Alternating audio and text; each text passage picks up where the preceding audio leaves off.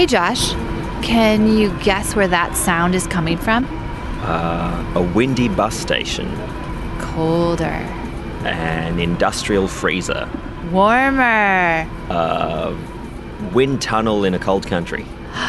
So close. It's coming from Antarctica. It's one of the places a career in STEM can take you. And we'll hear from some of the scientists and non scientists who went on this Antarctic adventure in this episode and more in this series. Before we go any further, I think we should introduce ourselves. So, who are you? Such a good point. I'm Buffy Gorilla. I'm producer of this podcast, but I'm wondering, who are you? I'm Josh Cake. I'm a former science student, now turned writer and performer. That's right, everyone. We'll be your tour guides on this around the world and across the spectrum look at where your career can take you in this episode of The Secret Life of STEM. We polled high school students, and you voted, and you named this podcast The Secret Life of STEM. If we can give you one thing during this podcast, it's to plant the seed of your future prospects. You can really work anywhere. 11, 10, 9. Maybe even outer space. Think big. And I know that sounds so cheesy. It does, but sometimes cheesy works, and even cheesy can be solid life advice. I know, it's true. But what if a trip along the Drake Passage, the waterway between the southern tip of South America and Antarctica, could be a metaphor for your career path? So, we are in the middle of the Drake Passage. We're heading back from Antarctica up to Ushuaia. We're in the middle of the ocean. It's a little bit stormy. There are some six to eight meter waves, but we just got hit by a big 11 meter wave that knocked us really quite firmly sideways. Everyone fell over. We can hear the wind gusting outside, and actually, it's really surprising. We haven't seen very many birds, so I don't know whether they're moved away from the storm or if they're just sitting tight. But we haven't seen very much wildlife this time, but it's quite choppy, so I think it would be quite difficult to see whales. How does this compare to the first Drake crossing we did on the way here? So the first Drake crossing on the way here, I was seasick for most of it, so I spent most of it in bed. This is much more enjoyable because I've managed to get on top of my meds, but I think this is way worse. There's spray just flying over the front of the ship, uh, huge white caps, massive waves, and I feel like I'm on a massive giant surfboard. That's life for Dr. Helen Wade, a participant from Homeward Bound, an organization whose tagline is Mother Nature Needs Her Daughters. And I think that's pretty clever.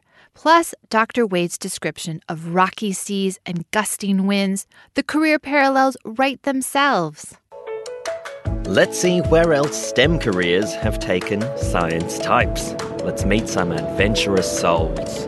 Cover go, start the descent. Ladies and gentlemen, we can start My name's Dr. Sarah Hanieh. I'm a early career research fellow working at the Peter Doherty Institute for Infection and Immunity. My background is in paediatrics, so I trained as a paediatrician in paediatric infectious diseases. And at the moment, I'm working in the area of research, mostly concentrating on child malnutrition, working in Indigenous communities as well as doing some global health. And Dr. Hanieh knows for global health, emphasis on the global. When I got into pediatrics, then I realised that I was really interested in global health or trying to work in resource poor settings. So I set myself the goal of wanting to work for Médecins Sans Frontières, MSF, and I knew to be able to do that I would have to work in Aboriginal communities in Aboriginal settings to get some I guess exposure to more challenging work. So I did that. I went up to Alice Springs and also to Darwin and spent some time up there and then applied to work with MSF and was really, really excited. It was just like a dream coming true. And of course, my my parents weren't so excited uh, when I told them I'm going to Ethiopia for a year and I'm going to be working in a um, tuberculosis program. So we were providing medical care to the semi nomadic population in the Afar region in northeastern Ethiopia. And it was right out in the middle of nowhere, eight hours from Addis Ababa, living like in little tents. I also worked in Liberia, and that was also very challenging because it was just after the civil war. So Liberia is completely completely destroyed. Just talking to the people, for example, you would ask someone, How are you? And they would say, I'm okay for now. There was always, we can't really look into the future because you don't know what's going to happen next. That's dedication to making a difference. Let's meet Dr. Theresa Jones, a senior lecturer in the School of Biosciences at the University of Melbourne. I do research and I research into the ecological impact of artificial light at night. So I look at what happens when we flood our cities and our, our environments with light. Tell us more, Dr. Jones. So, what I do is I work on boring brown insects that live in amazing places. So, for my PhD, I was in Brazil for a year studying a little tiny fly. That was fantastic. I got to see the Amazon. I got to stick my hands in the meeting of the waters. You know, so for me, that was just, it was on my bucket list. I worked in Hawaii. Um, I studied again a little brown fly that lived halfway up a, a volcano on Maui. And so I've travelled to Sweden, I've travelled to Indonesia. A whole range of different animals are found in the most amazing places. And so I work on animals that live in the most amazing places. Wow, that's some next level adventuring. This certainly may not be for everyone. And by the way, the meeting of the waters is where the dark Rio Negro and the pale, sandy coloured Amazon River meet. Thanks, Josh. I didn't know that. Other people we spoke to went on research trips or to conferences in even more places Japan, Canada, South Africa, Germany, the United States, and the list goes on. But perhaps the opportunity to get out of town just isn't for you, and that's okay. Amy Shepherd thought maybe I should, but then. And so I was actually originally going to go over to England, which is where the people who invented this technology were, but the funding fell through. And then I kind of was just Googling, looking at other neuroscience projects, and I kind of stumbled across the University of Melbourne and they were using that same technology. And here I am now. And do you ever regret the decision of not going to the UK or abroad? Not really. I went to visit my friend who's at that university now, and he finds it quite hard. He's like, England is cold and grey, and Melbourne is the weather's more like home but warmer, which is great. I really love it here in Melbourne, and I think in science, it's not necessarily missed opportunities. It's like that one would have been so much better. I'm really happy here, and I don't regret missing it. At the time, there was about a month where I was like, my life is over, everything is terrible. But now I'm really, really happy. I wouldn't change it for the world. That sound means we have come to the reverse engineering portion of this podcast. In this episode, Yu Ting Lin, a University of Melbourne student studying software engineering, helps us unpack the science of everyday things. In this case, Yu Ting explores the geographical differences in skin pigments. Hi everyone, my name is Yu Ting.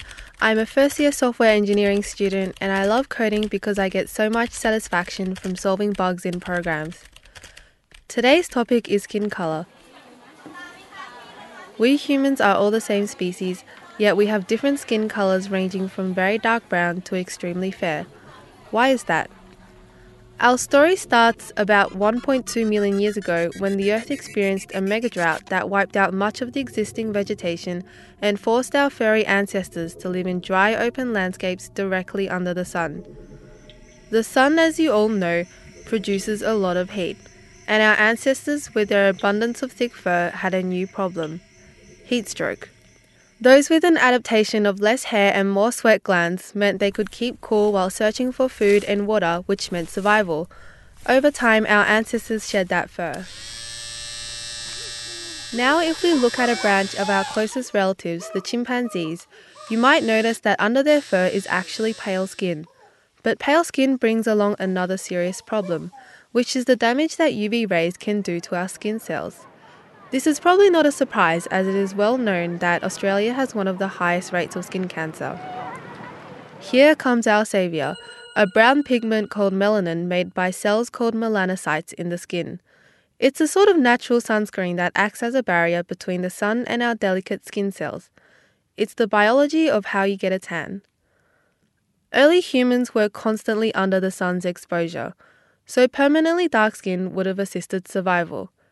Then comes the question why are a lot of us actually quite fair? The clue lies in geography. About 60,000 years ago, humans started venturing out of Africa and over the course of the next 50,000 years spread over many parts of the continent. While in Africa, having dark skin made perfect sense, in areas further away from the equator, such as Canada, it started to become a problem. The reason for this is that although overexposure of UV rays is harmful, a sufficient amount is still needed for our bodies to receive vitamin D. A lack of vitamin D poses many health risks, which were especially prevalent in pregnant women as it could cause poor fetal development, and the dark skin we had developed didn't allow enough vitamin D to get through. This caused many of our early ancestors to essentially revert to a lighter skin tone in order to get that necessary vitamin D that results in a diverse range of skin colors that we have today. Now, having listened to this, if you compare your skin color to your friends from the other side of the world, can you find a correlation in your difference in skin color and geographic distribution? Thanks, Yu Ting. We'll be hearing more from current STEM students, and this could be you in the future. So, whether we're talking where can STEM take you as a pack your suitcase and grab your passport kind of way, or where it can take you as a map your dream career trajectory, the possibilities are seemingly endless. There's Dr. Frances Separovic, a first generation immigrant who went from uni dropout and young mother to circle back to become a professor and the head of the University of Melbourne's chemistry department. Yes, it's quite a surprise to me as well. I came from a poor migrant family. My dad went to first grade, my mum went to second grade, so we had no idea what university was, but the teachers kept telling me that there would be people like me at university. So I was kind of looking forward to meeting people like me because I hadn't met many previously. But I really didn't think that I would be going to university. And I was lucky enough to get a um, scholarship, a teacher scholarship, as well as a Commonwealth scholarship. And I had no idea what I wanted to do with my life. And the teacher scholarship paid a little bit more, so I decided to take that one. I still cannot understand people knowing what they wanted to do when they were little. Because when I was a child, I didn't think that I would have a career. I, I didn't have examples of women with careers. My mum cleaned houses. Uh, women in Broken Hill, once they got married, weren't allowed to work. So, you know, it didn't seem to be an important thing. So I thought I would grow up and be a princess if I was lucky. Yes, life is bound to throw you surprises, and how we prepare or manage the unknowns is something we'll continue to explore in episode 2. But what if you think you already know what you want to do? The path forward may seem easy, and it becomes a singular focus, like Dr. Sarah Hanieh's. I always wanted to be a doctor. So even when I was a, a young girl, uh, I think because I had my father who was a doctor, he was a neurosurgeon, and I really looked up to him and I, I just wanted to be like him. So all throughout school, junior school, high school, I was concentrated and focused on becoming a doctor because that was yeah, that was my dream to be like my dad. And I also noticed that there weren't a lot of female surgeons around, so it was a big dream of mine to become a female surgeon. I really concentrated and focused throughout school on that goal. I had a lot of people saying to me, What if you don't get into medicine? What if your marks aren't high enough? And I said, It doesn't matter, I'll just try again. I'll keep going until until I get in. And I was lucky enough to get in the first time. And I think it's it's changed a lot now. So it's um, not just on your marks, but on other things. But my journey to becoming a surgeon, yeah, didn't actually happen. It kind of got derailed, not derailed, but I, I took another path, which was, yeah, it's made me even happier, I think. Open to the unexpected. That is so good to hear. And sometimes you can use your interests to guide you, like Dr. Amy Shepherd. I started off when I was doing kind of generic medical biology, but in university I really discovered a love for psychology, and neuroscience is the natural intersection between biology and psychology. You may also dabble a little of this, a little of that, until you find what fits. But it seems to all come good in the end. Here's how Dr. Theresa Jones mapped out her path. When I completed my undergraduate, I was quite fortunate that I went on an expedition, a three month expedition to Guyana. So I basically ended up in a rainforest, living in a, a, small village that we'd made ourselves. So we were sleeping in hammocks and we had a latrine that we'd dug ourselves and we were working on the impact of a road, basically, not, not just any road, like a 20 metre expanse that they'd cut through the forest. So that was kind of my what I did after my undergrad. And I at that point, I wasn't really sure what I wanted to do. So after that, I worked as a research assistant for a year. And then about halfway through that, I realised that actually I didn't want to be doing other people's research. I wanted to do my own research. And that's when I decided to start applying for PhDs. And that's when I started looking around and I, I found this one that was based in London, which was perfect because that's where I lived. And it did field work in Brazil, which I thought, well, that's even more perfect. Um, so that was that one. And so then I floundered, then I went travelling, thinking, what do you do? I did a few science communication jobs after that. So I took some time off and out. I actually ended up taking two years away. One year because I wanted to, and one year because that's how much longer it took me to get a position. So the science communication was fantastic. It meant that I really got to translate my science into something that I could, you know, talk to the general public about. There were science fairs and all. Um, that was really fun. Taking time off. Is that really an option? Well, my first name's David, and last name Gonsalvez. I'm not really fussed about my title, but I, I guess it's doctor. But my my job here is um, I'm an early career research fellow at the NHMRC, so the National Health and Medical Research Council, um, and I'm one of the early career research fellows. I wasn't one of those people who really knew what I was going to do when I was finishing school. In fact, I was I was thinking about all sorts of different things. What were they? Thought about taking some time off and just hanging out, playing some music, which I kind of ended up doing anyway. My first couple of years at uni were, were not the way you would classically want, want, want uni to go. So, uh, you know, I was really into music and I was really, really into into playing cricket. I sort of played at the uni for a little bit. What ended up happening was at uni, if you want to do certain things later, there are prerequisite subjects that, that you have to do. And I did biology in first year, and I actually didn't like it the first time I did it. It didn't gel with me at the time. And I actually I left uni after two years of doing uni. I think the first couple of years I wasn't really quite prepared for everything that was going on.